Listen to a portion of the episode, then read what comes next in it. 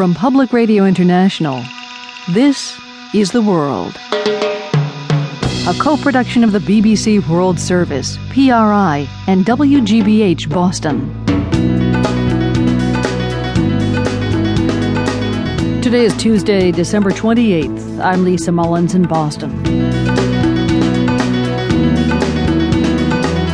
Coming up, a new effort to end the standoff in Ivory Coast. West African leaders are now warning of a possible military intervention. Also, we begin our series on immigration around the globe. Today, how countless African immigrants wind up stranded in Libya, far short of making it to a new life in Europe. They've got no money, they're not getting any proper jobs, they cannot go forward because they realize the risks or they don't have the money to pay smugglers. They can't go back because they don't have any documentation. First, these news headlines. BBC News with Gaynor Howells. Three West African leaders have had a meeting with the President of Ivory Coast, Laurent Gbagbo, to tell him to step down or face the possibility of removal by force.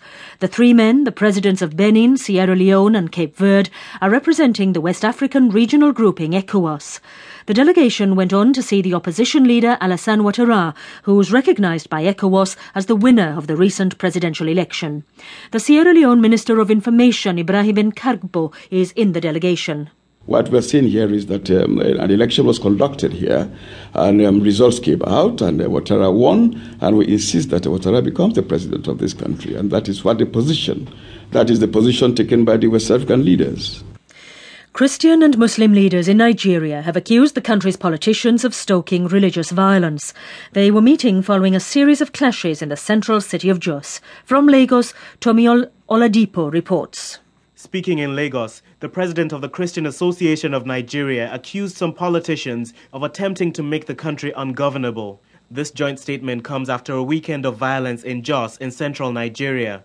At least 80 people have been reported killed and 190 injured in the attacks which began on Christmas Eve. The atmosphere in Jos remains tense and armed security forces are patrolling the streets. The Sudanese President Omar al Bashir has said he'll be the first to recognize southern Sudan if it votes for independence in the referendum due on January the 9th.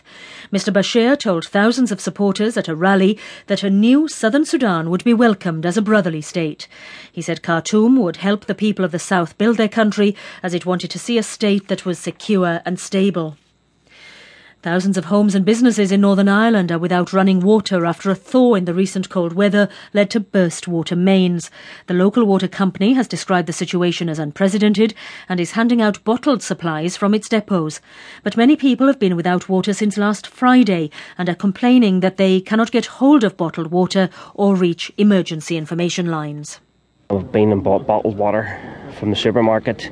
We're trying, we're using the buckets to flush the toilet uh, filling the kettle up to wash the bottles for the baby. It's just hard going. The awful thing is that there's nobody answering phones. And it was only that my daughter, who's staying with us for a couple of days, put on the computer and we found there was water to be given out here. President Dmitry Medvedev has ordered Russian prosecutors to investigate the management of Moscow's two main airports after fights broke out involving frustrated passengers. They were stranded when bad weather forced the cancellation of hundreds of flights. Travellers were seen trying to beat up staff at Sheremetyevo Airport and passengers at Domodedovo Airport stormed passport control. World News from the BBC. A journalist and well known campaigner on farm issues in India says unpublished government statistics on the numbers of farmers committing suicide show a significant rise in the number of deaths. The journalist, P. Sainath, claimed the figures show that more than 17,000 farmers.